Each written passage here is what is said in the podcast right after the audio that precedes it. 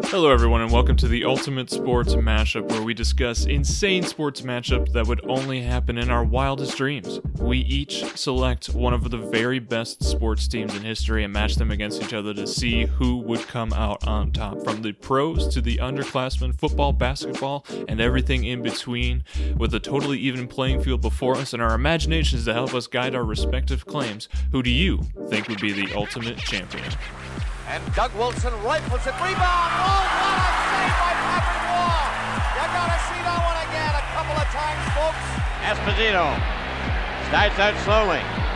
Up to his own blue line. Up at center. Over on the left wing of Bucyk. Bucyk over the blue line. Bucyk getting in front. He shoots it. Roll. He scores for Esposito. Haydu for play. Got a lane. Lets it go. Shot. Score.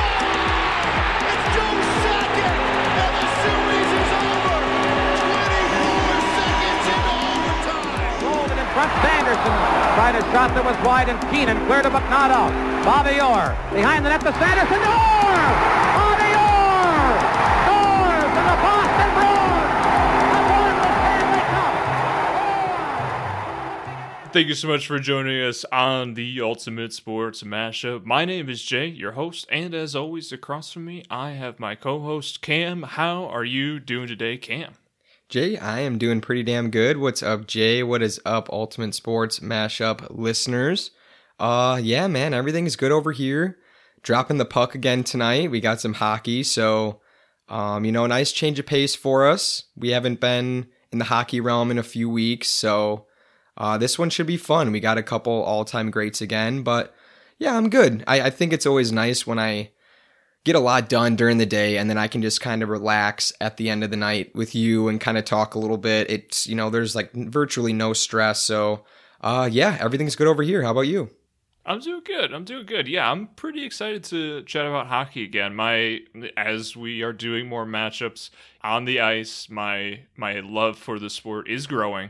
And I think, you know, the reason, you know, that we we've chosen to bring it back this week is the night of you know, the night that we're recording just last night, the NHL opener happened, and so we got a couple of great games. And by the time this comes out, you know, a lot of teams will have had their first or second games played already. So we wanted to coincide with the start of the NHL season and and celebrate that. You know, we kind of want to stay, you know, like our our sports podcast is the opposite of topical, but we want to, you know, theme it a little bit. You know, so you can expect more hockey during the hockey season, baseball during baseball, et cetera, et cetera. So, but yeah, no, I'm I'm really excited to talk about these teams too. Yeah, I love the groove that we're in though. Like you said, um, you know, kind of we're in sometimes there's a little lull in between sports where all right, let's just talk about football because we we just love it so much and that's totally fine. Yeah. And because we know our listeners do too, but right, hockey season's underway.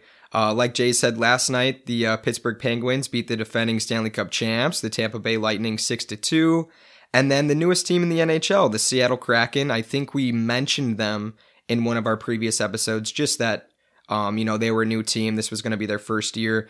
They had a tough loss against the Vegas Knights, three to four. Um, but I'd say overall a good night of of opening hockey, a good opening night of hockey, I should say, and um, yeah, I don't know. I just love hockey, and you're. I think you guys are gonna hear and feel Jay's love for hockey kind of shine through this episode today because he got to study one of the greatest teams ever, and kind of I would say one of the the, the pioneering teams in hockey in the Boston Bruins, especially this '71 team. So yeah, man, I'm I'm excited for this one for sure. Yeah, we're going to be talking the 71 72 Boston Bruins taking on the 2000 2001 Colorado Avalanche. So, not quite right out of the gate expansion team, but we are talking about, you know, a team that had success pretty early on in its life. So, you know, that that's kind of fun that we get to talk about the Avalanche when we've got the Kraken starting off as a team and we had the you know, we talked about the Knights earlier in our own season, and of course, you know, our couple seasons into their own franchise. So, yeah, no, I think we've got a couple timely ones, and I'm just going to leave it at this. But if you are a longtime fan of the Ultimate Sports Mashup, you will know why both me and Cam are happy we're not talking football this particular episode after the last weekend that we both had. So, Cam, do you want to get us started with some head to head matchups? yeah, let's just bypass talking about the Raiders and the Colts blowing a huge game. Everybody knows. So let's talk about the head to head stats. We've got uh, a couple good ones. Like Jay said, this Colorado Avalanche team hasn't been around forever. They were an expansion team. And these teams first met on November 20th, 1979, when the Avalanche were the Quebec Nordiques. And Boston would win that game 5 to 3. They do, however, you know, they've met a lot of times, 159 times, in fact. Boston is ahead with the slight lead uh, with the record of 79 wins, 65 losses, and 15 ties. So it's still pretty close. There's room there for Colorado to kind of storm back and maybe even that that score up a little bit. And then in the playoffs, these teams have met 11 times. Boston leads there. It's a little bit closer, six games to five. But interestingly enough, all 11 matchups were before 1995 when the Avalanche were still the Nordiques. So they haven't seen each other in the playoffs since. Um, obviously, Boston has been back, Colorado, not so much. Um, but that's okay. That's why we're talking about the glory days of Colorado in this matchup. So uh, yeah, obviously for me, I'm hoping things go a little bit better in the mashup, but um, it's going to be tough. Jay's got a squad. Jay's got a squad, and uh, and so do I. This is probably one of our more talented teams on both sides, and uh, should be exciting. Yeah, I would definitely say so. Yeah, I think both of these teams are some of the best of the best, honestly. So not just hockey, but period you know across all the sports you know i didn't realize you know i you know helped put this matchup together behind the scenes and i was just basing it off of you know like we've never had a team from colorado and we've only talked about the celtics from boston even though it's this huge sports town so like i wanted to bring boston in and found these two teams and didn't realize the top 20 top 30 teams all time, but that both of these were. So yeah, no, I'm I'm super excited to dive in. I think we've stumbled into something pretty good here. But I'll kick things off by talking about the 71-72 Boston Bruins and a little bit about their story.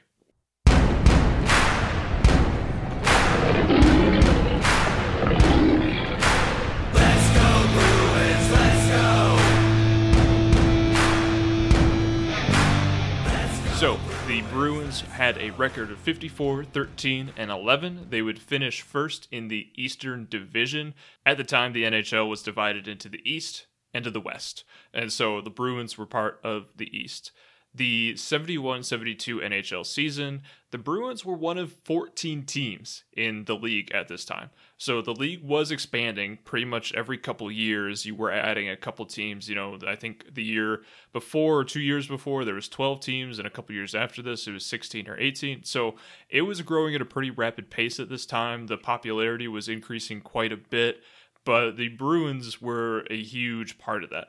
They were a team that had been in the dumps for a long time. They had not won a championship for decades and decades and decades. And Boston at the time, you know, wasn't this great sports town. The Celtics, you know, the, you had you had your great Celtics squad, and but the NBA wasn't at the height of its popularity. The Patriots were abysmal. The the Red Sox were in the middle of their, you know, what hundred year drought or something to that effect. So like it just it wasn't the sports town. The Bruins really are part of what kicked that off. You know, with Bobby Orr, whose name you are going to be hearing a lot, whose name I had heard some before learning about this team, but I've gained a tremendous amount of respect for over the course of researching the 71 72 squad and just this era of the Boston Bruins is absolutely incredible. So to get into actually what happened during the season, like I said, 54 wins, pretty dang good. Good for first in their division, which basically was their conference. And the Bruins got the number one seed. They would play the four seed, the Toronto Maple Leafs, in the quarterfinals. This was the 12th time that these teams met in the playoffs, with Toronto winning eight of the last 11. The lone win for Toronto in this series was by OT in game two. So the Bruins came out and dominated. In the semifinal, they would win 4 to nothing over the St. Louis Blues. These teams had previously played in the Stanley Cup Finals in 1970. 1970 is going to be the year that if you know anybody or you do remember this year in NHL and you were a fan, then you probably remember this Bruins team. You know, all of it, you know, was, you know, they won two out of three in three years. So they won 1970, they won 1972. 1970 is probably going to be the one that you remember because that's really where they came out of nowhere and won the won the Stanley Cup and absolutely dominated that year. That's when they started setting records and being this offensive presence. But in 1970, they had beat the Blues um, also four to nothing in the Stanley Cup Finals, and then once again they would beat them here in the semifinals. Now that the Blues were over in the East Division, and this was a knockout blow because they would beat the they would beat the Blues six to one, 10 to two, seven to two, and five to three in those four games. So this team, just to give you a sneak preview, can score like crazy. Yeah. And then you have your Stanley Cup finals. They would win 4 2 over the New York Rangers. Bobby Orr would tally four goals and four assists in the six game series. And Cheevers would, Cheevers, the goaltender, would pitch a shutout in the series sealing game six match. So, absolutely dominated the playoffs. You know, I'm not going to say it was no problem because it's never no problem, right? But absolutely dominated. They had to come back after not winning the Stanley Cup the year before. It's very lucky, very coincidental that they did not get three in a row. This Bruins team was that good during this stretch of years. But they did win it this year, the year that we're talking about, the record that we're talking about.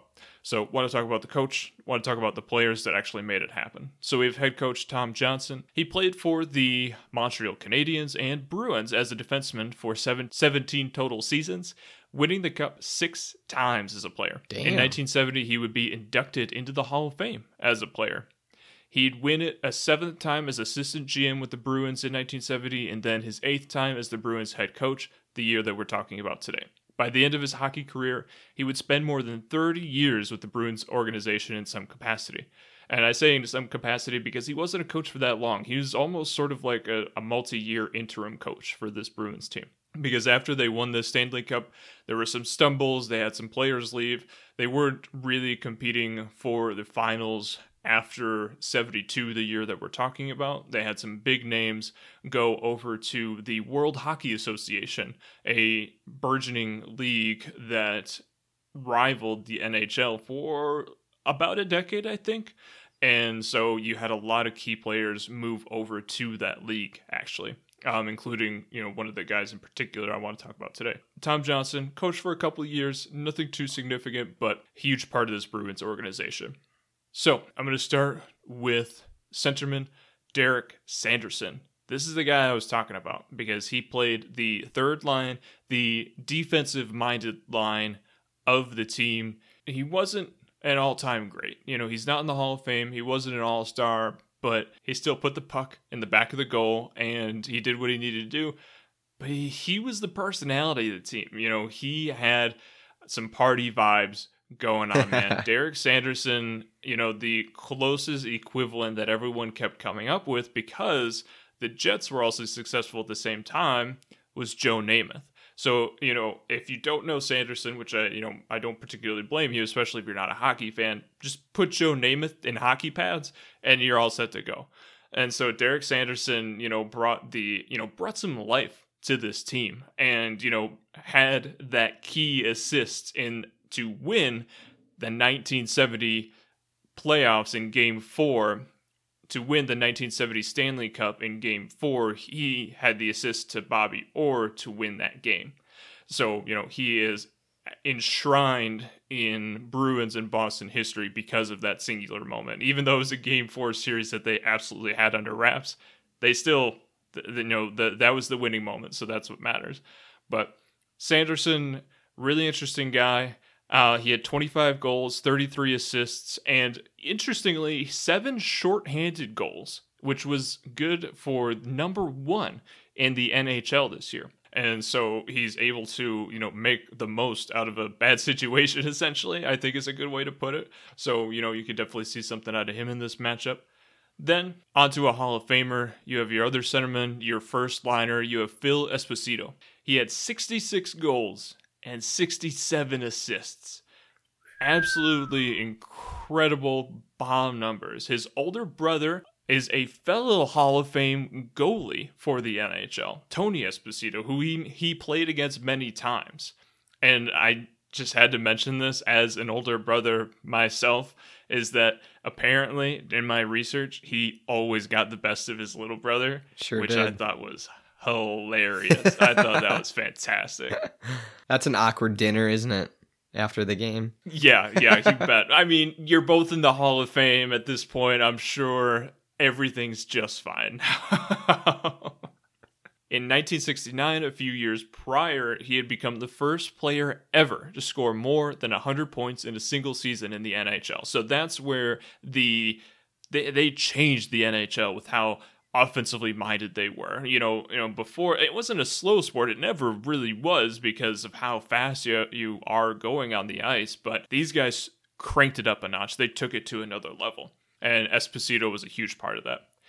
Left winger Johnny Bucyk, another Hall of Famer, aka the Chief. He had 32 goals and 51 assists this season. He had been with the team since near the start of his career in 1957 and had suffered through many rough years in the 60s.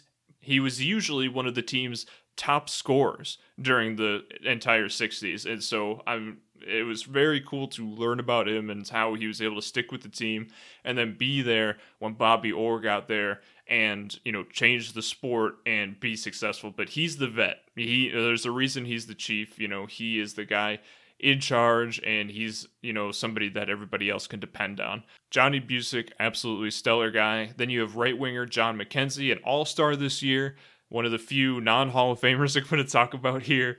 Uh, he had 22 goals and 47 assists. He had the second highest shooting percentage on the team with 16.5%. Over a four year stretch, he was consistently the fourth best scorer on the team behind the rest of the Hall of Famers. So if I'm, you know, fourth in line behind Bobby Orr, Johnny Bucyk, and Phil Esposito, that's still pretty dang good. Yeah, I'll take it. Yeah, exactly. Yeah, John McKenzie was making it happen when the rest of the guys couldn't be on the ice. Then I have to give a shout out to another all star defensive man, Dallas Smith. Eight goals, 22 assists. Uh, easy to overlook because he's, you know, a defenseman on the same team as Bobby Orr, but he helped this team lock down the net and, you know, played a pivotal role, obviously making the all star game. So I knew I had to give him a shout. Then Bobby Orr, the other defenseman, Hall of Famer, All Star this year. Simply put, for now, one of the greatest, if you haven't heard the name for whatever reason, one of the greatest, sorry, the greatest defenseman ever to play the game, top five player of all time. So, to be talking about him a lot in a little bit here. Then you have goalie Jerry Cheevers. He had a 920 save percentage, two shutouts during the season, a 27 5 and 8 record on the season, and during the season, I will leave you with this, my very last point on my roster. He set an NHL record that still stands today with 33 straight undefeated games. Absolutely incredible. Damn, that's that is really good. Some goalies end the season with 33 wins, you know, whether it's injury or whatever, but that's impressive. That's impressive. Hall of Famer for a reason. And uh, yeah, it's a star-studded lineup, like we were we were talking about. It's totally this team and these players were pioneers in the game. So much fun to watch. A lot of fun to uh, you know to learn about too. I knew about some of them beforehand. Play a little bit of NHL in my spare time, you know. So these guys are over there. They're they're on the screen a lot, but yeah, it's going to be tough. That this Colorado Avalanche team has their work cut out for them for sure. But uh, you know, without further ado, I think I'll get into the squad now and uh, just see how they stack up. So I've got the 2000 2001 Colorado Avalanche. They finished with the record of 52 wins, 16 losses, 10 ties, and 4 overtime losses. Good enough for 118 points. And that was a first place finish in the Western Conference Northwest Division.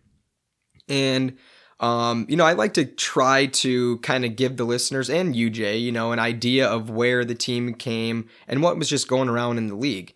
And uh, so, right here, this 2000 year, there was the NHL expansion draft. So it was the inaugural season for the Columbus Blue Jackets and the Minnesota Wild. So, you know, interestingly enough, Jay, the year that Jay is talking about, 71 72, they had some teams forming coming into the NHL, um, or at least changing up the playoff format as well. And same thing with me. New teams are coming into the league. It was getting bigger. Hockey was really starting to ascend uh, in the early 2000s. And just to kind of tell you too, where this Colorado Avalanche team was to start the season, they had plus 600 odds to win the Stanley Cup. And that was good for second, tied with the Dallas Stars, the New Jersey Devils, and the St. Louis Blues. And unsurprisingly, the defending Stanley Cup champion, the Detroit Red Wings, you know, they had the best preseason odds to win at plus 450. And these were the glory years for the Colorado Avalanche. This team had made the playoffs six years in a row leading up to this season, and they won the Stanley Cup in 1996. So early and often, these guys were winning. It had to have felt good. I'm I'm sure it did, but that wasn't enough for them. They wanted to win, and a few years later, they would get their Stanley Cup, but not before losing in the Western Conference Finals in back-to-back seasons, both by the Dallas Stars and both in Game Seven. So just a total heartbreaker, man. You're glad you made it. You're glad that you, uh, you know, proved that you can get to Game Seven, but back-to-back losses, that's tough. But this team, full of future Hall of Famers, you know, they were ready to horse to hoist Lord Stanley uh, in the 01 season, and that's exactly what they did. So this is their their trail here. This is their trip to the playoffs. They started in the Western Conference quarterfinals, where you know they would kind of blow over the number eight ranked team, the Vancouver Canucks. They swept them four games to zero. All games were pretty close, but you know they were in control all four games.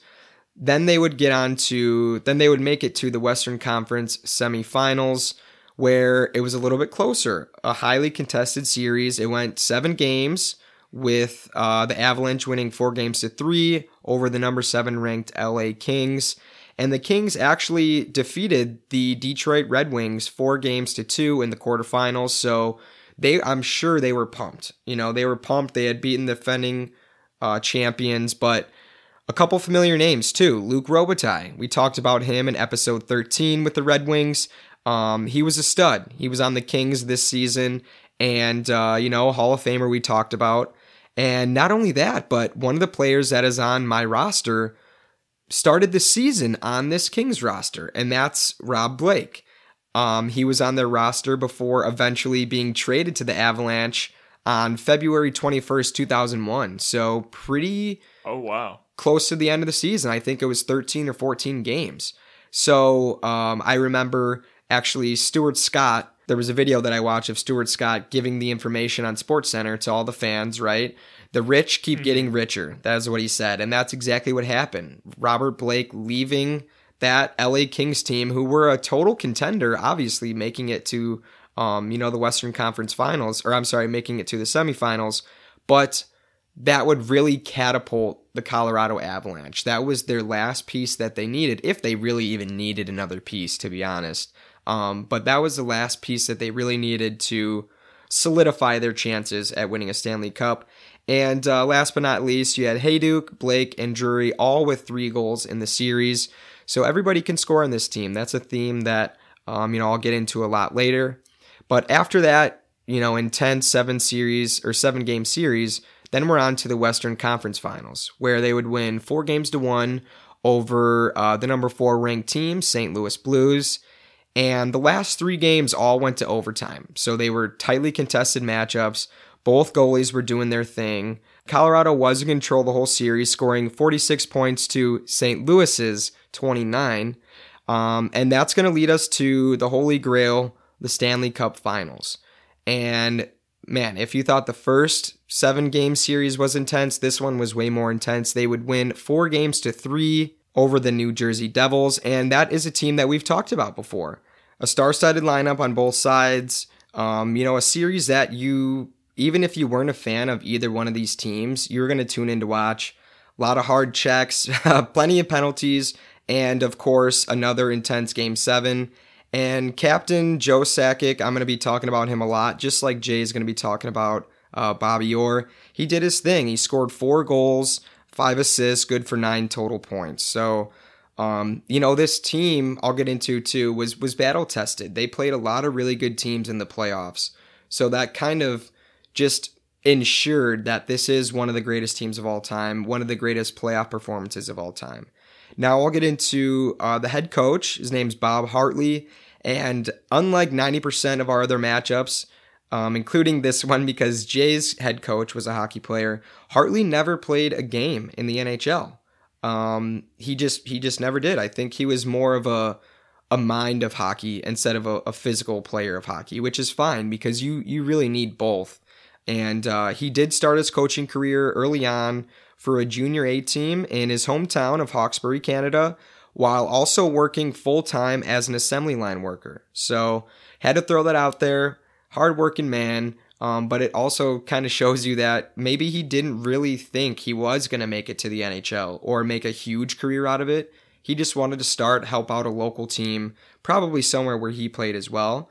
But it didn't take long for him to make a name for himself, and he made it to the Quebec Major Junior Hockey League, where he coached Laval Titan with an 81 52 and 7 record in two seasons. So, totally blowing teams out and uh, just putting in the work, putting in the work, probably clocking in in the morning at, at the, uh, the assembly working job and then, you know, working nights with his team. So, got to respect that. You know, then his next stop would be in the AHL, the American Hockey League. He began as an assistant coach for the Cornwall Aces. And once that, the head coach, uh, Jacques Martin, kind of made his move to the NHL, got his call up, and he went up to the Quebec Nordiques. Hartley also took over that team and, uh, you know, began guiding the Aces to division titles. He won two of them in three seasons. So once the head coach kind of bounced, he seized his opportunity and did well. Did very, very well, winning two titles in three seasons, like I mentioned. And then uh, once though the the Nordiques changed to the Colorado Avalanche, that changed their affiliate as well. And the affiliate was now known as the Hershey Bears. And Hartley took over that team and again was just he he won. He winning early and often, people are going to recognize that no matter what level you're at. People are going to recognize that. And if you're in a good enough program that is steadily bringing players up to the NHL, you're going to make it. That's what happened. Um, Hartley got his call to join the Colorado Avalanche in 1998 after leading the Bears to four consecutive playoff appearances and winning a Calder Cup. So Hartley got his call up in 98 led that Colorado Avalanche team to a 44, 28, and 10 record in his first season. So talk about just, I would imagine stress. Um, you know, your first season, you're coming up, you have to perform well, right? Job security is crazy once you get to, to major sports. But he did just fine. That 44 28 10 finish, good for first in the Northwest Division. His team would finish first in their division three more times all in a row and then eventually winning the Stanley Cup in the season that we're talking about. And I'm about to go into my roster here with all of the Hall of Famers and All Stars, but Hartley was an All Star himself. He was the assistant coach in the 2000 2001 All Star game. So, um, yeah, man, this this these lineups are great. You guys, if you're hockey fans, you know these teams. You're gonna enjoy this. Here is the roster. I'm gonna start with the man of the hour for me. That is the captain, the center, Joe Sakic, first team All Star. He played in all 82 games, just a fucking workhorse, a stud. Um, 54 goals, 64 assists, uh, and then a plus minus of 45. And those goals, all 54, that was good for second in the NHL. But I don't want to uh, spoil the fun, so I'm going to talk more on the captain a little bit later. Now, on to another center, Peter Forsberg. He was a first team All Star Hall of Famer as well. Peter the Great, they called him. Just a consistent player, a guy who left it all out on the ice and, you know, was a little bit more of an enforcer than, well, a lot more of an enforcer than Joe Sakic. But yeah, Peter the Great played in 73 games this year, 27 goals, 62 assists, and he had the second most points on the team with 89.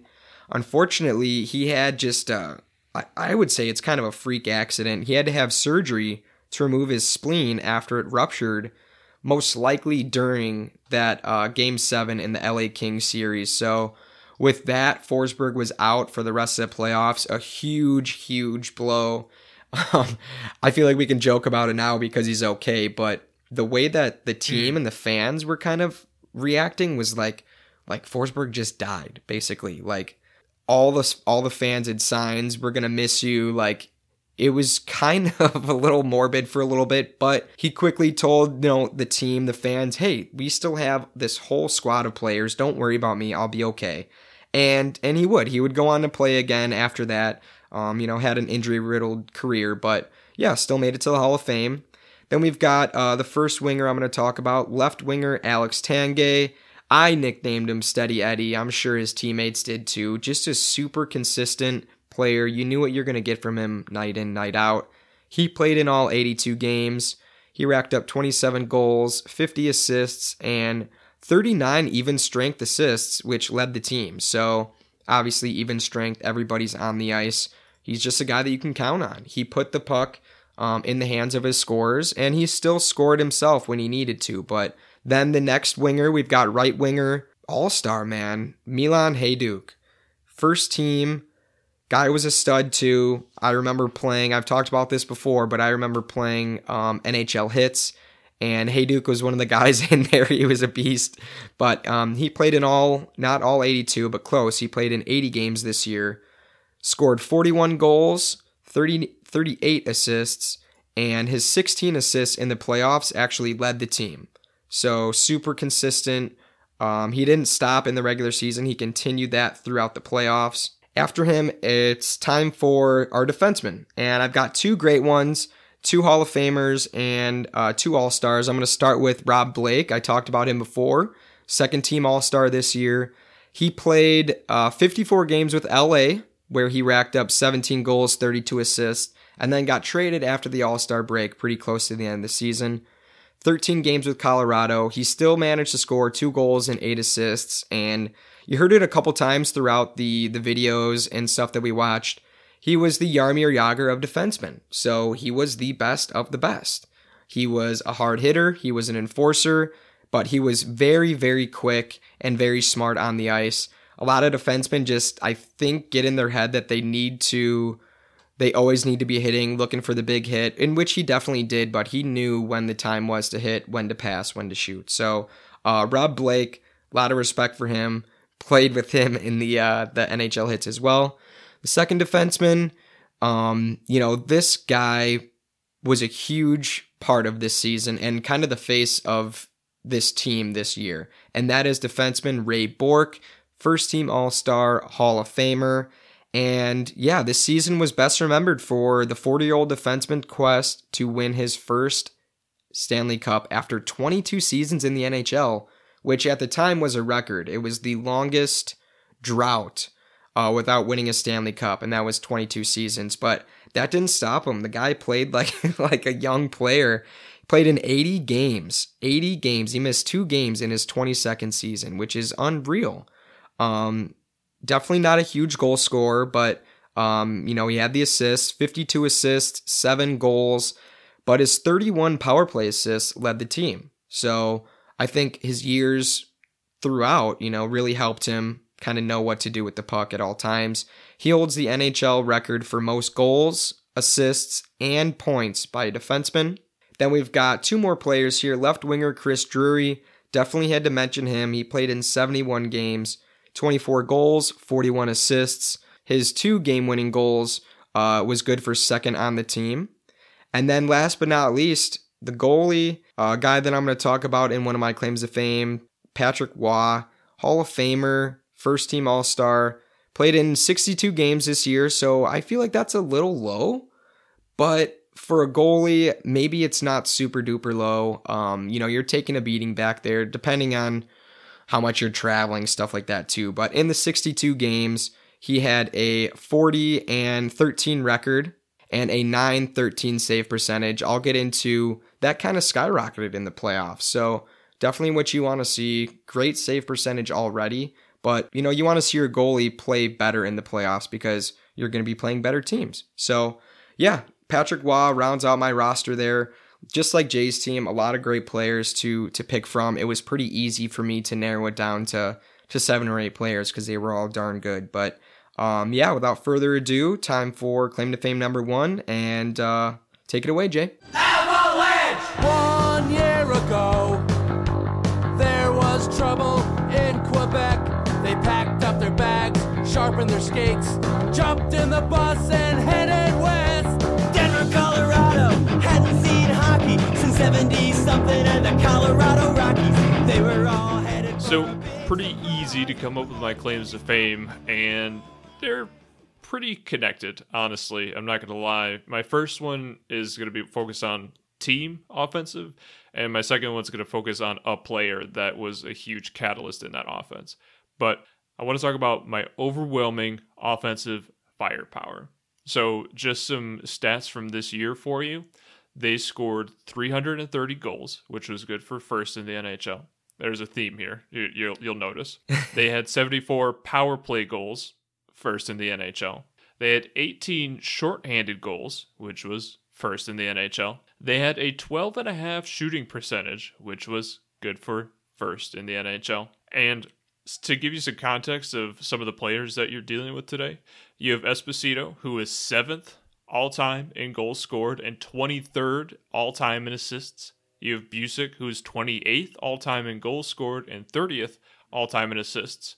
And Bobby Orr, despite a 12 year career, is 70th all time in assists.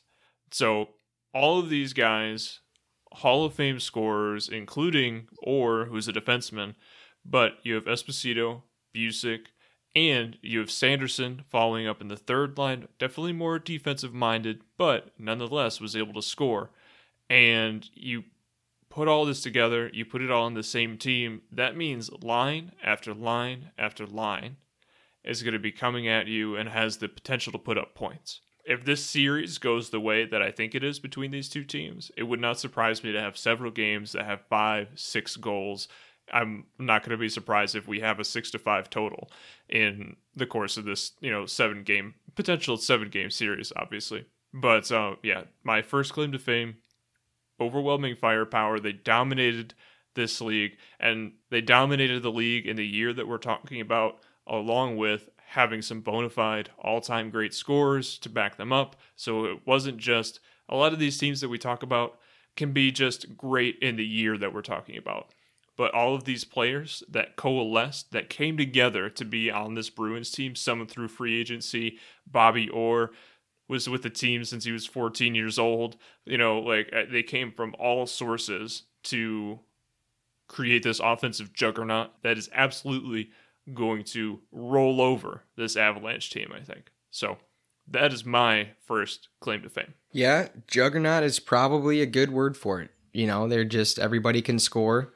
Um, you've got a guy leading the attack there, Bobby Orr, who really kind of had his way with with most teams. I think he was just so much better, so much fundamentally sound than all the other players, which it showed on the ice.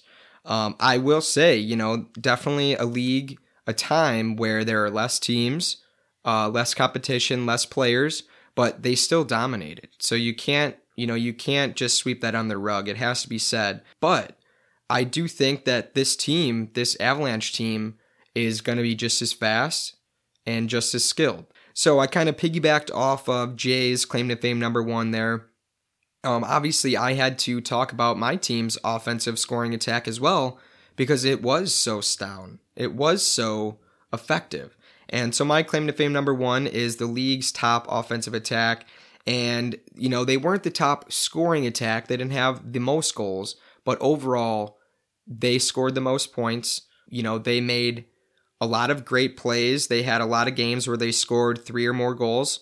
So, um, yeah, let's get into it. This was an all time great team. They recorded 270 goals, which was good for fourth in the NHL at the time. They had 80 power play goals, which was good for second in the NHL. They finished with the best record and most points in the NHL.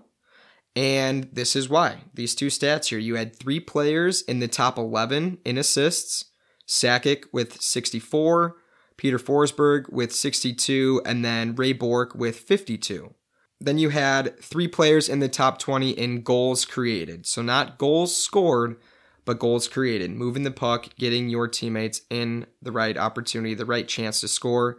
You had Sakic, 45.9 goals created, Hejduk, 32.1, and then Forsberg, 31.0. So I do think that this team is a little bit deeper than Jay's team. Obviously, those players at some point, Forsberg, Sakic, and Hejduk are, are on the same line. They can be on the ice together, but they have other lines where they're broken up a little bit to, you know, spread out the chances that they're going to score, they're going to pass the puck well. And this team only lost 10 of 57 games when scoring three goals or more in a game. So super impressive. There were a few ties in there, but to only lose 10 games out of 57 when you score three games or more, that's great. It means you're scoring and then your defense is holding up their end of the bargain.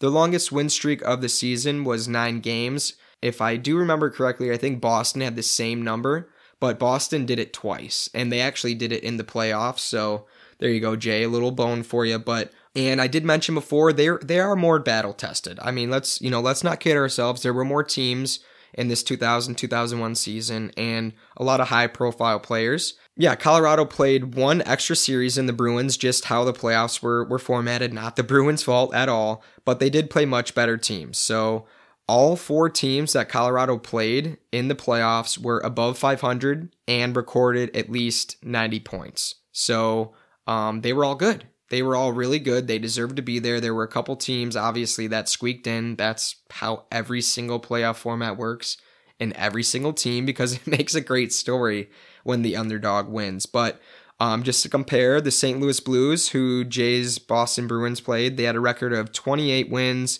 39 losses, and 11 ties. And then the Maple Leafs, above 500, but not very much, 33 wins, 31 losses, 14 ties. So not quite the caliber. There were still a lot of great players on those teams, but yes, this Colorado team had tougher competition, made it to the Stanley Cup where the competition was as tough as it gets.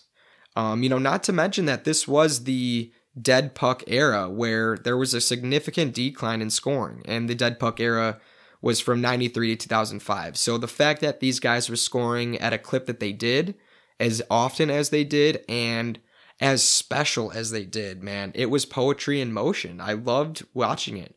One pass to the other, a lot of one timers, a lot of great, great passes, and a lot of slap shots. A lot of them ended with Joe Sakic scoring the goal, but you can't forget about the guys passing the puck. I'm a huge assist guy. So, yeah, man, a, a huge offensive scoring weapon.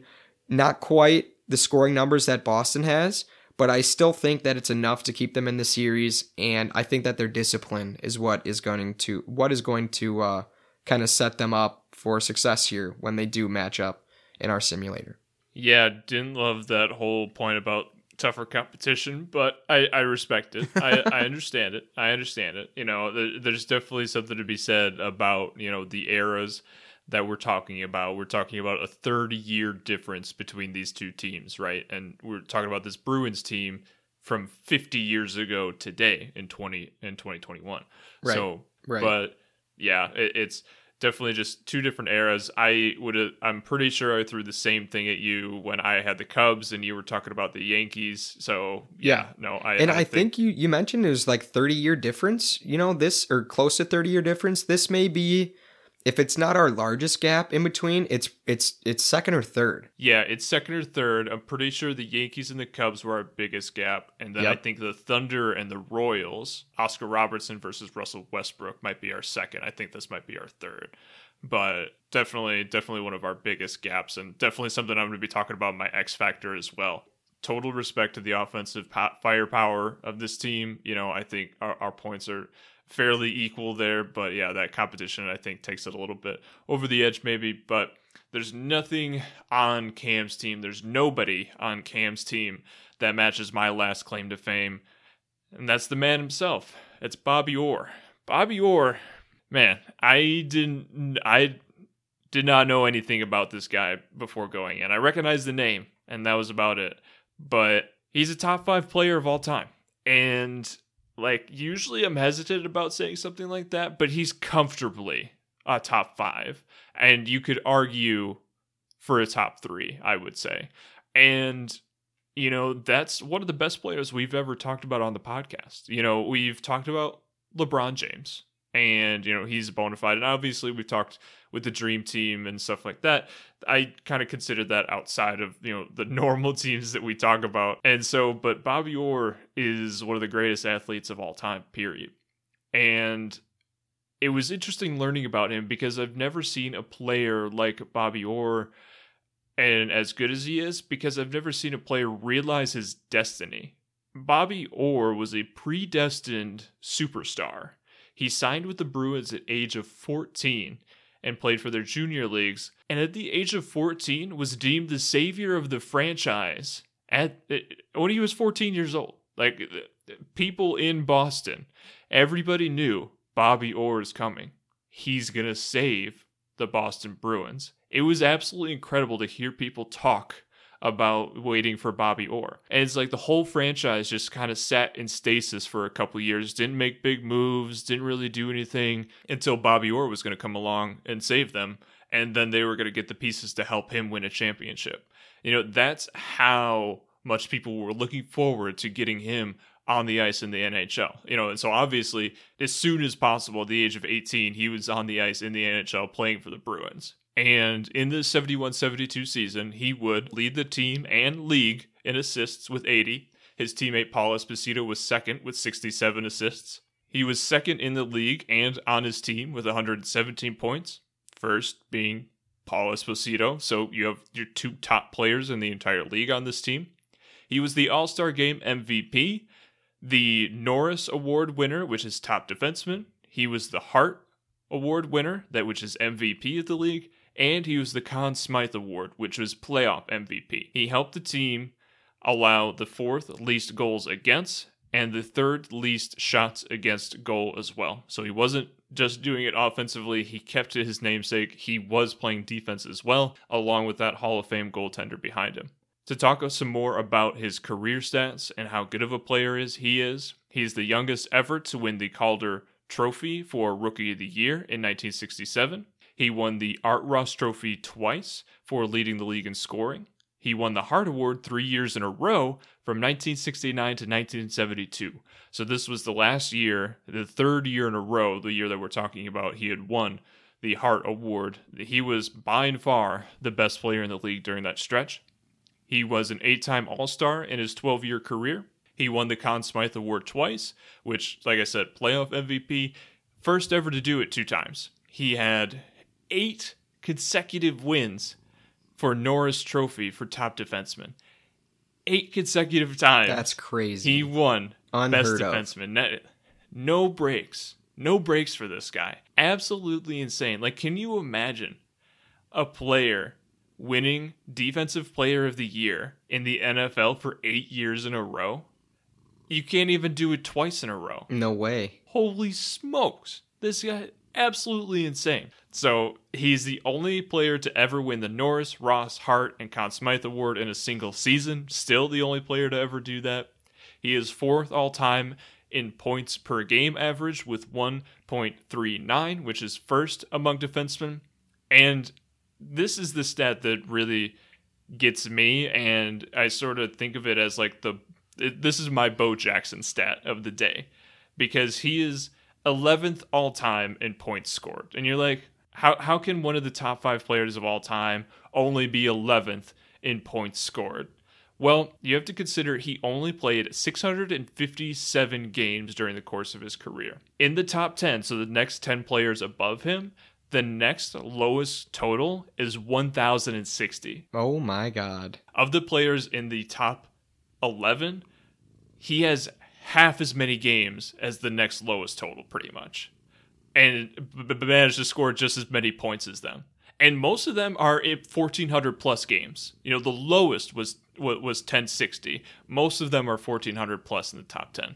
You know, like he managed to get in the top 20 points scored on hundreds and hundreds of less games. It's absolutely insane how good he was, and that's why I call it the Bo Jackson effect because my God, he would have blown these stats out of the water if he'd played another five years. I think that's why too, you know, he is regarded as as a top 3 player all time because people understand what he did for the sport, what he did while he was there, but I think they respect it now looking back like, dude, can you imagine if he played 5 more seasons? Could that have been mm-hmm. 13 straight best defenseman of the year awards? Most likely. So just just Yeah. crazy. Yeah, that's you're blowing my mind here, Jay. Even though I already knew, but Right. Yeah. Exactly. It's it's just to hear it, right? And uh, unfortunately, he absolutely the way that he played, he absolutely destroyed one of his knees. I, I can't remember which one it was, but one knee is perfectly fine. It, it's you know the the greatest knee on the planet. The other one is absolutely destroyed. He's had two replacements on it. He's had, I think, a couple dozen surgeries on it over the course of his life to try to get it back in shape. But that's how hard he played. You know, like it, it's it's hard to imagine a player, you know, giving that much of his body to the sport these days. And you know, I don't necessarily condone it because he could have played another, you know, five ten years maybe if you know he had a different style of play. But you know, it's it, you gotta appreciate it for what it is, and it's just greatness uh, you know before your very eyes and so you know it, it's absolutely astonishing what he did to cap things off he was inducted into the hall of fame at age 31 the youngest ever after having the three year waiting period waived by the committee. He is one of 10 people to ever have that honor, along with Gordie Howe, Wayne Gretzky, and Mario Lemieux. He ranks among the greatest athletes of all time, period, let alone hockey for his natural abilities. Larry Bird said it best. I, I watched him say that instead of looking up at the rafters when he was about to play a game for inspiration, instead of looking at the Celtics great like Bill Russell, he would look up for Bobby Orr's number four instead. That's how great Bobby Orr was. yeah, that's that's saying something. One great to another, right, man? If Larry Bird, you know, looked to him for inspiration, you know what? That's that's enough for me. Yeah, he's. I mean, you can't go. It, that's why I didn't even. For my second claim to fame, I thought about putting Sakic there because Sakic is a Hall of Famer in his own right. He he's probably one of the the you know greatest 20, 30 players of all time. Um, I don't think mm-hmm. that's crazy to say, but I just didn't feel like it would even be a good argument to have. I didn't think that his accolades would stack up that well with Orr's, and, and I was right because Bobby Orr was just insane. He was a scary guy. I, I mean, I'm not a hockey player. I'm not a big guy, so a lot of guys are scary. He was a scary dude. So, um, yeah, but just just watching him play though, he loved the game. He loved the game so much, and I think that's a huge part of it. I don't want to compare, but it was like his upbringing you know just the the time the the what you felt of him getting ready to come into the NHL and finally getting there was a lot like mm. Sidney Crosby. You know, really really Yeah. young kid that people knew was going to be great and maybe would be the savior of a franchise and that's exactly what Sid did too. So, man, Bobby Orr's a beast. Yeah, we're going to leave it at that. I'm going to talk about a player in a position that I do have the edge to try and combat Bobby Orr, and that's going to be, you know, my Hall of Fame goaltender. So my claim to fame number two is the better Hall of Fame goaltender. To start it, I mean, yeah, Jay's got himself a Hall of Fame goaltender as well. Cheevers, he was a great player. Um, obviously on a good team, he had a lot of help from his teammates, making sure that you know the puck didn't get in the back of the net. But uh, you know, Patrick Roy, 17 NHL season right here, four-time Stanley Cup champ. He won his fourth and last this season that we're talking about. Patrick Roy was a six-time All-Star, three-time Conn Smythe winner, and three-time Vezina Trophy winner. That goes to the best goalie. And those three Conn Smythe trophies is an NHL record, not just for a goalie, for any player. So he has locked up the most Conn Smythe awards, which is super, super impressive. Um, his 2000 2001 stats he had 40 wins. That was good for second in the NHL behind Martin Brodeur of the New Jersey Devils. We talked about him before. And his 2.22 um, average goals against per game was pretty solid. I believe it was top five, maybe top six in the NHL. Cheevers, just a comp, uh, 2.5 goals against per game. So very, very close, right? I sometimes I mention it because I want to talk smack. that's just showing that yeah, that those are Hall of Fame numbers, both of them. So Oh yeah, absolutely. Yeah. yeah, absolutely. So had to mention that. Um, his four shutouts, super solid. He did have some shutouts in the playoffs as well, but four shutouts for uh, Patrick Roy. And then in the playoffs, I talked about before when I first mentioned Roy, you know, he was great in the regular season, but he absolutely stood on his head in the playoffs. You want to see the numbers not not go up for a goalie, but go down, right? You want the goals to go down, but you want your save percentage to go up, and that's what he did. A 934 save percentage went up just a little bit um, compared to his 913 during the regular season. And then the 2.22 goals against average went down to 1.7. So you're giving up less than two goals a game in the playoffs. That right there, I think, is the number one recipe for success, especially in the NHL in the playoffs. You're just you're handing your team a victory. You just hope they can score once, which you know this team they're going to score at least once. So pretty impressive. But uh, he had a 16 and 7 record in the playoffs with four more shutouts. Super impressive there. Two of the four shutouts came in the Stanley Cup Finals, actually. Game one, where you really want to start out with the bang. That's exactly what he did.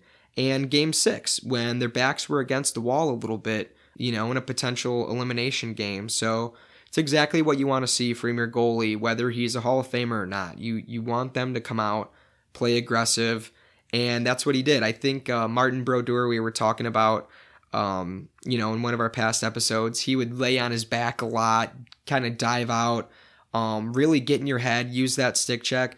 Patrick Roy is flashing the leather, man. He's flashing the leather, a lot of kick saves. He his fundamentals were always there. He was huge in the net, and uh, I'm sure it was frustrating because you think you have him beat, top shelf or uh, you know glove side, but good luck because it's gonna be tough to score against him. Just like a lot of teams can attest to. And uh, to end here, I've got some all-time records. Um, you know, Patrick Waugh. I, I, I think after I mentioned these, safe to say he's probably the best goalie of all time, right? So most NHL games played at the goaltending position with 247. Most NHL playoff wins with 151. First NHL goaltender ever to win 500 games. And I mentioned before, he had the most Conn Smythe Trophy wins ever with three. And uh, also, to go with that, first and only player to win that award with two different teams. So he won two with his previous team, and then he won one with Colorado this season. So, yeah, I don't know. I, I was never a guy that I thought I would be goalie when I played. I was a, a smaller guy. I always thought I'd be a defenseman, but you know, he, he makes you want to play goalie. How cool it is when you you flash the leather where you just grab the glove, you steal the puck out of the air, and then you show it to the ref like, hey, it's right here. Don't stop looking for it. You know, I've got it. And I just think that was so cool. And um, it's one of the the coolest positions in hockey too, because the boys just your teammates really have your back. I think through good and bad, they know how tough that position is. So um, it was just cool to see Forsberg and Sakic and Drury and all those guys. Like every time he made a save, they just go and tap him with the stick. Like, you know, good job, dude. You're you're really saving us here. You're keeping us in that game. So Patrick Roy, one of, if not the greatest goalie ever. I had to mention him for sure. And uh, that was my claim to fame number two.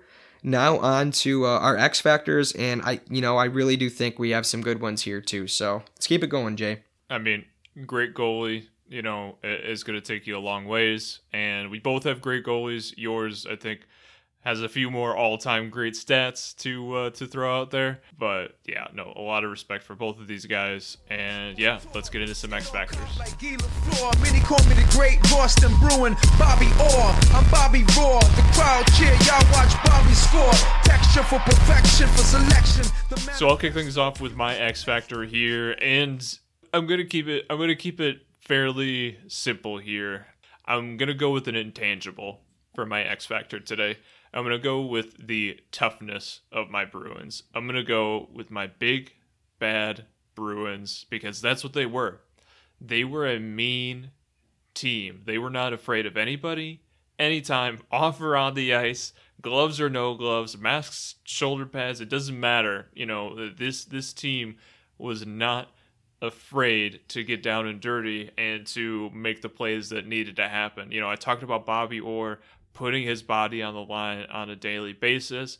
The man got knocked out in a game, came back two games later, came back the next game. Sorry, came back two days later, played in the next game, which definitely should not have done.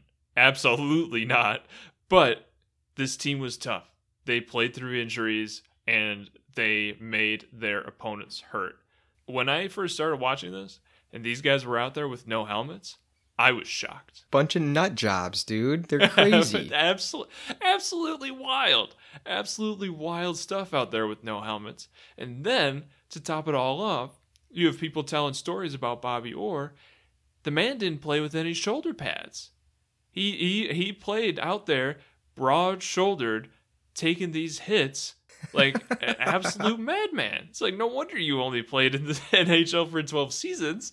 But yeah, like this toughness every team wants to be known for their toughness, right? They- Totally. They'll, say and they'll be Totally. like, you know what, we got to be tough down low. You know, we got to be ready for the ball. We got to be tough in the red zone. Whatever it might be, everyone wants to be that. The Pistons that we talked about earlier in the podcast, that was a team where we could talk about their toughness. Yep. This is another one of those teams that we can talk about their toughness, and they're gonna get back up from every punch you throw at them.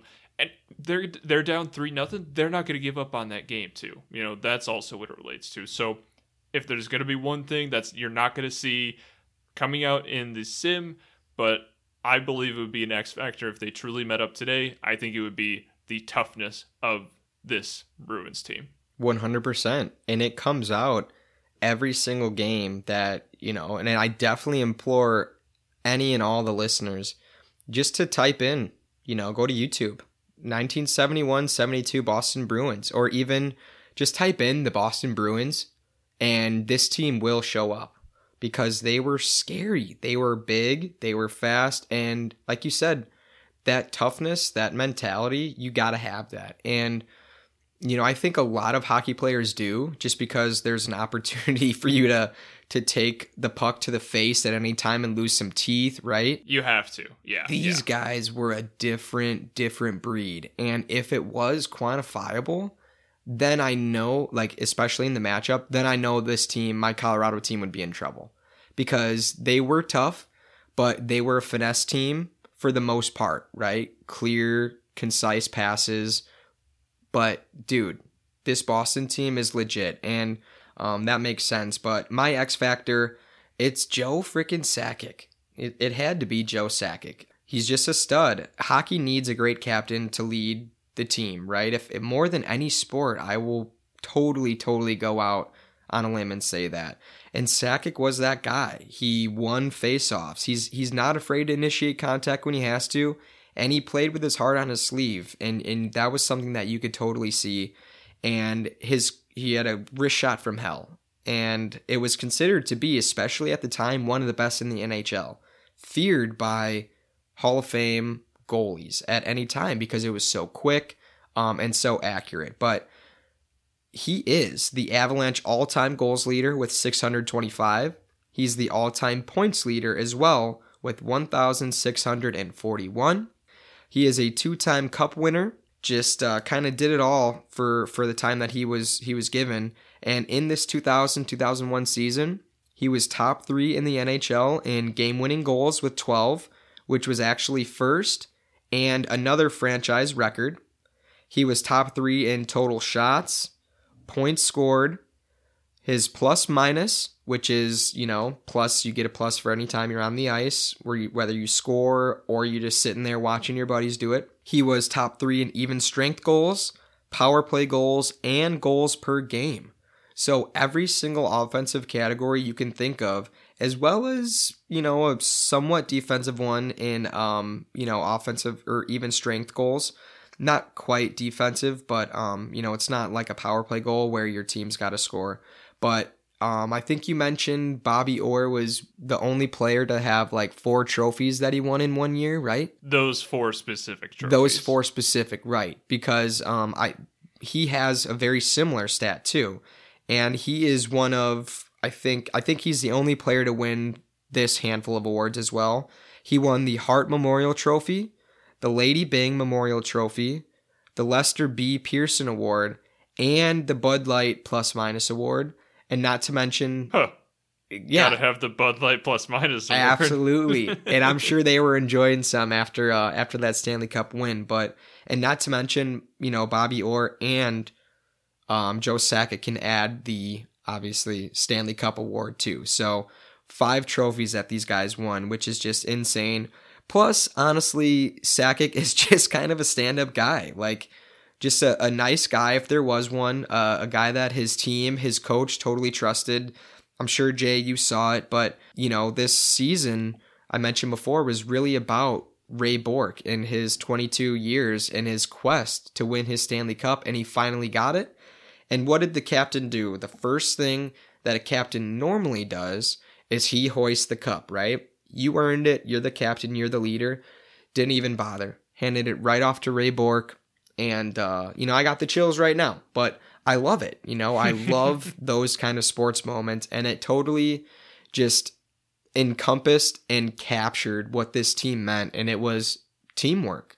Teamwork. Everybody's great. Everybody's, you know, future Hall of Famers, but you got to put in the work when you can. So, uh, Joe Sakic, he's my X factor, um, as well as my, my claim to fame number one, too. But, uh, you know, I just, I couldn't leave him out and his accomplishments, uh, are just crazy. So that's it for my, my Colorado Avalanche. Yeah, definitely an all-time great player. No two ways about it, right? You know, definitely one of the best that has ever been on the ice. All those awards, all like winning the cup a couple times, leading in all-time points leader. I mean, incredible, right? But yeah, no, Sakic is freaking fantastic, and yeah, it Freaking was just like fantastic. freaking fantastic. You know, like I think just both of these teams, and you know, like all.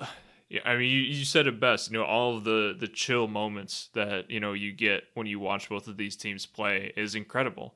You know, the effort that they put in to go that extra mile to win. I mean, the Bruins changing the league, how how how the NHL played games for the next you know five decades. Sakic, you know, carrying on that legacy, and yeah, just Bobby Orr going horizontal after just winning the you know the 1970 Stanley Cup. You know, just those moments were incredible. You know, it's why we have a big reason why we have this podcast is because those moments inspire us. So yeah, no, and inspire that. So yeah. Colorado Avalanche are now the team to Every team that comes to Denver will soon know defeat. With the best line in hockey, there's nothing you can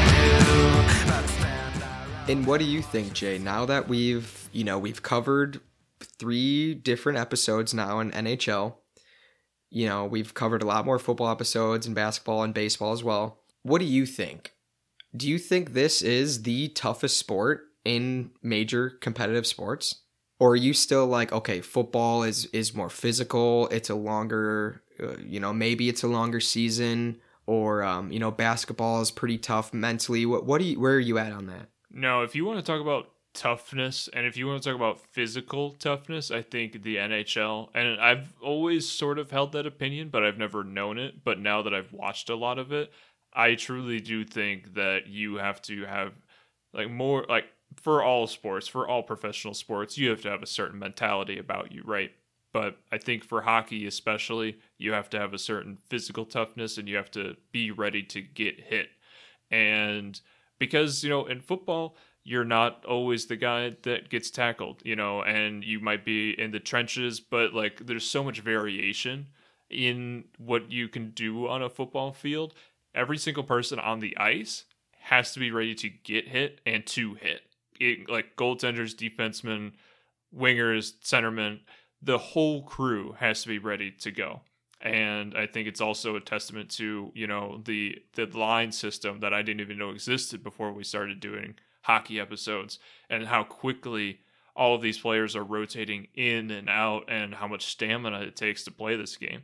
So yeah, no, I've, I've gained a lot of respect. And I, I would say, yeah, you have to be tougher than any other sport overall to, you know, to play NHL hockey. Yeah, I mean, I'm totally, you know, I'm I'm with you there. I just want to see where you were at because you know now you've you've kind of been introduced to hockey, where I think you really do understand it a lot more now. So I just want to see what you thought. You know, I'm totally with you on that. These guys are just tough and scary, man. Can't really go around that. So, all right, are you ready for uh for the end all be all? Time to speak with our God. Yeah, time to speak with our what if sports gods and see who is going to win in a seven game series between the 1971 72 Boston Bruins and the 2000 2001 Colorado Avalanche. So, ready to uh, ready to get this rolling. We have our home team. We are going to be giving home field advantage to the Boston Bruins, who had two more wins during the season than the Avalanche. You good with that, Cam?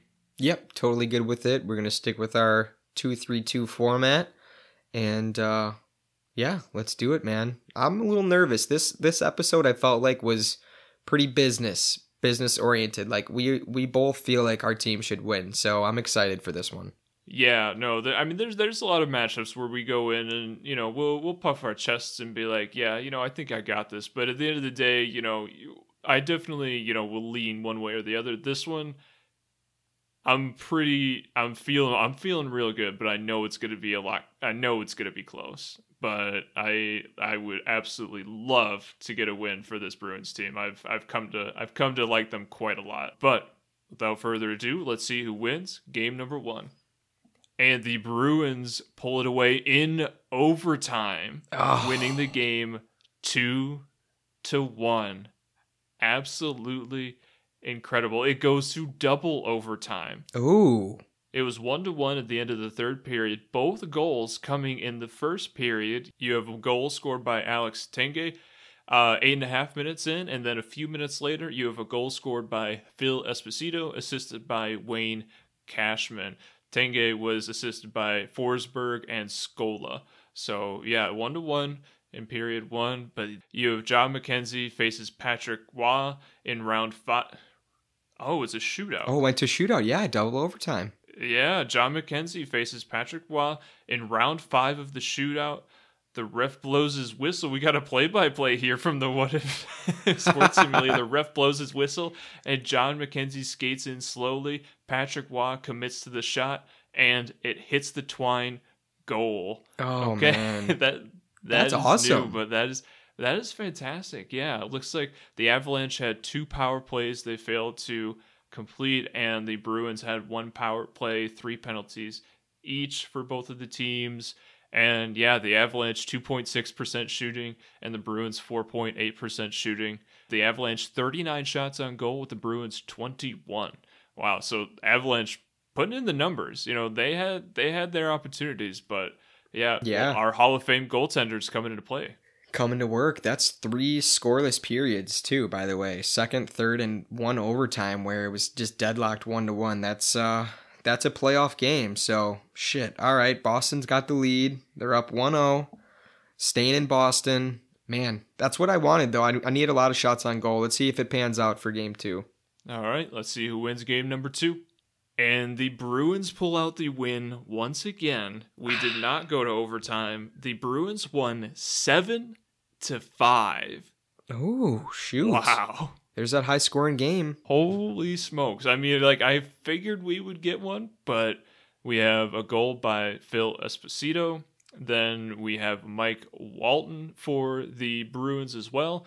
And then Phil Esposito again. So the Bruins went up 3 0 early on in the second period.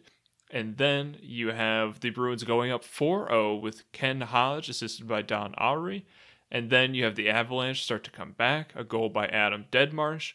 Uh, and then another one taking the game to 5 1 by Ken Hodge. Martin Skoula comes back, brings the game back to 2 to 5. Bobby Orr scoring on a power play, taking the game to 6 2. And then you have the Avalanche with a furious attempt at a comeback. You have Podein, Tanguay, and Sakic all scoring within about a 10 minute period in the third period, with the final goal coming as an empty net goal by Rick Smith in the last few seconds of the game, taking the game to 7 to 5. Damn. Yeah, a lot of scoring. They battled back. Shoot, and I, I forgot to mention, by the way, Alex Tanguay, same with Skoula. You mentioned Skoula a couple times now. They're both 21 years old at the time, so they're just a couple Wow. of young bucks in uh, in putting in some work. So, shoot, all right, man. That's uh good thing this is a seven game series. All right, we are taking this next game to Colorado. So Colorado is going to have home field advantage here. Let's see who wins game number three. And the home team takes it. We have the Colorado Avalanche winning game number three, three to two. And on the scoring side, Here we go, boys. no, I just I wish we had won this one because the first goal in this one is my boy Derek Sanderson, Joe Namath of professional hockey, scoring a shorthanded goal. He did it. Would you look at that? oh man! But then the game gets tied, tied one to one by Alex Tanguay, and then Tanguay scores again just five seconds later. Oh my god! wow, right off of the Teng- face off. yeah, off the faceoff, Tanguay scores twice in a row. Absolutely incredible. And then you have Bobby Orr tying the game two to two early in the third. And then you have, with five minutes to go, a goal scored by Peter Forsberg, assisted by Aaron Miller and Greg DeVries. So, wow, another really close game. Another really close game. Another good performance by Tanguay. Haven't heard Sakic yet, so I'm a little worried. Maybe he's just kind of being the general out there. But I need I need some Sakic, otherwise, I don't think I have a chance. See what game four brings. Let's see you win. I mean, you're, you're still, it's two to one. You Yeah. just won that game. We're we're good. So let's see who wins game number four. And the home team takes it once again for the fourth time in a row. We have the Woo. Avalanche coming out on top, six to four. Absolutely incredible. It was tied four to four going into the second or going into the third period. Sorry, and then the Avalanche would score twice in the third period. One of those was an empty net goal by Peter Forsberg, but ton of scoring in the first period. You have Phil Esposito, then to Ken Hodge, bringing the Bruins to 2 0. Then you have Skoula bringing a comeback, and Tanguay, absolutely the MVP for you so far, with how many times I've mentioned his name, tying the game 2 to 2. Then you have Terry O'Reilly for the Bruins, uh, scores on a rebound assist by Bobby Orr. Of course, Bobby Orr's name has been attached to a lot of these assists. Then you have the game tied three to three by Skoula, and then Phil Esposito takes the game to four to three before the Avalanche come back. These these goals are back and forth every single time. You have Ville Nieminen shoots and scores on the rebound assist by Jon Klemm, taking the game to four to four, and then you have Scott Parker scoring eight minutes into the third period off of an assist by Raymond Bourque and Alex Tanguay winning the game essentially with, like I said, Peter Forsberg with the empty net goal. All right, so a couple guys. Sorry, fellas, I didn't give them any shout outs, but um, you know, there's it's a it's a lot of players on these teams. You got like over thirty players on the roster, so never surprised when some of the guys we don't talk about score or they're involved in assists. Um, not too surprised, but again, have not said Joe Sakic's name, so getting a little worried here. Um, not too worried. It's the series is tied, but where is he at? Where is he at? That's my question. Yeah, Joe Sakic, no, I think he, it looks like we have three shots on goal, but no goals and no assists in this game. But the game is tied two to two. So let's see who wins game number five. Once again, Colorado. Are we going to keep the streak going? All home games this time? Let's, find Let's find go. out. Third game in Colorado. Third win for Colorado. the series is three to two in favor of Colorado. We have the home team scoring six goals to the Bruins four goals. You have four goals scored in the first period. Phil Esposito, Raymond Bourque, Derek Sanderson, and Shjon Podein. So two to two going into the second. Then you have Alex Tanguay, Bobby Orr, Raymond Bourque, Alex Tanguay. Alex Tanguay, that's the third time. No, that's just the second time I've mentioned him so far. Oh my gosh. But yeah, so two goals on this one. And then in the third period, you have a goal scored by Wayne Cashman by the Bruins, taking it four to five. But then on a power play with just a few minutes left, you have Nieminen shooting and scoring on a rebound, assisted by Peter Forsberg, sealing the game six to four for the Avalanche. Crazy. All right. That's I I'm glad to hear it. Um, I think Sakic's just yeah distributing. You got Forsberg probably laying some wood out there. I haven't really mentioned uh, Chris Drury too much either, but you know you definitely have your guys doing work, and I've got some of the third, fourth line guys doing some work along with Patrick Roy just doing enough. So I'm happy. I'm happy. Up three to two, back to Boston. Tough place to win. We'll see here. Back to Boston. I think my boys got the W. Can they get one win? It has been. I'm you know I'm feeling pretty good. It's been a home win every single time. Both of these teams definitely showing up for their home crowds. Let's see who wins. Game number six. And the, the Boston Fucking A. Bruins pull it out, five to two. Of course, we got to take it to seven games. You knew that, Cam. You Yeah. knew it was going to go to seven. It made sense. Yeah, five to two this one, so a pretty decent win by your Bruins. You have John Bucyk, first time I've called that name, assisted by Bobby Orr. Phil Esposito taking it to 2-0 in the first period. Then you have him taking it to 3-0, 4-0 in the second, and then Joe Sakic with his first goal of the series coming in at the end of the second period. And then you have Bucyk scoring again, and then you have Hejduk scoring the final goal of the game with uh, about four minutes into the third period before the Bruins pull it out five to two. yeah, I'm sure at that point they uh they took out Roy, put the extra skater on the ice, and basically a power play goal then at that point. But um yeah, I'm good. I'm glad to see Hejduk Sakic finally in the mix. Game seven, best two two words in sports, especially hockey. So whew, my heart's pumping, Jay. Heart's pumping. Let's see if I finally if, if we could take one, that'd be great.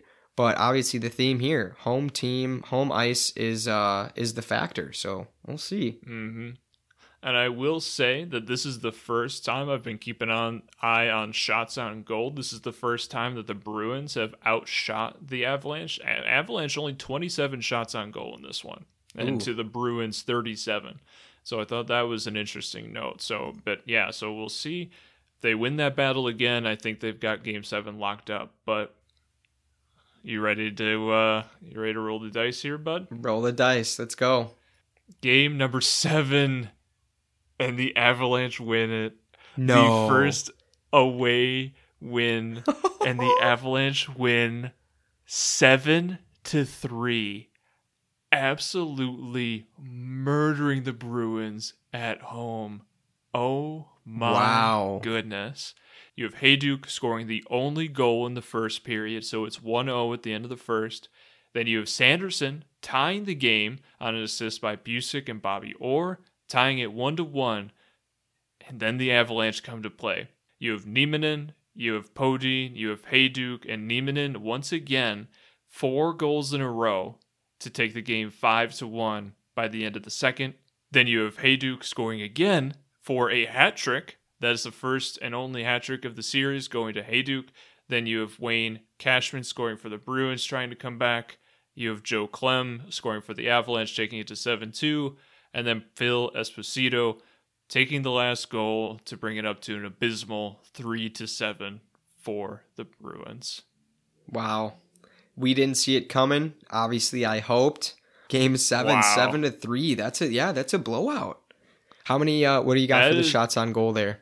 You got the Avalanche with 43 shots on goal. Boston Bruins not far behind uh, with 31. Um, I mean, comparatively, the Avalanche have dominated in that category. They've had a ton more shots on goal throughout the entire series. So 10, honestly, or 12, my mistake, is not actually that bad. But yeah, no, the, the Bruins just couldn't couldn't match the output. Patrick Roy with a 90% saving percentage, but you have Jerry Cheevers with an 83.7 save percentage. Just not going to cut it with that many shots on goal. But yeah, two amazing teams though. Like Yeah, hell of a absolute, like, series. what a show i mean like to to i i just love thinking like seeing it in my mind and seeing these goals and seeing bobby orr go face to face with joe sakic on on the defensive side like you know and, and getting getting you know getting shut down but you have all these other you have Hejduk stepping up with a hat trick in the final game to put the game over the edge and fantastic win Absolutely. Yeah, I couldn't have uh, couldn't have said it any better, Jay. Like I love that we do the simulator because it does. Hopefully, our listeners too.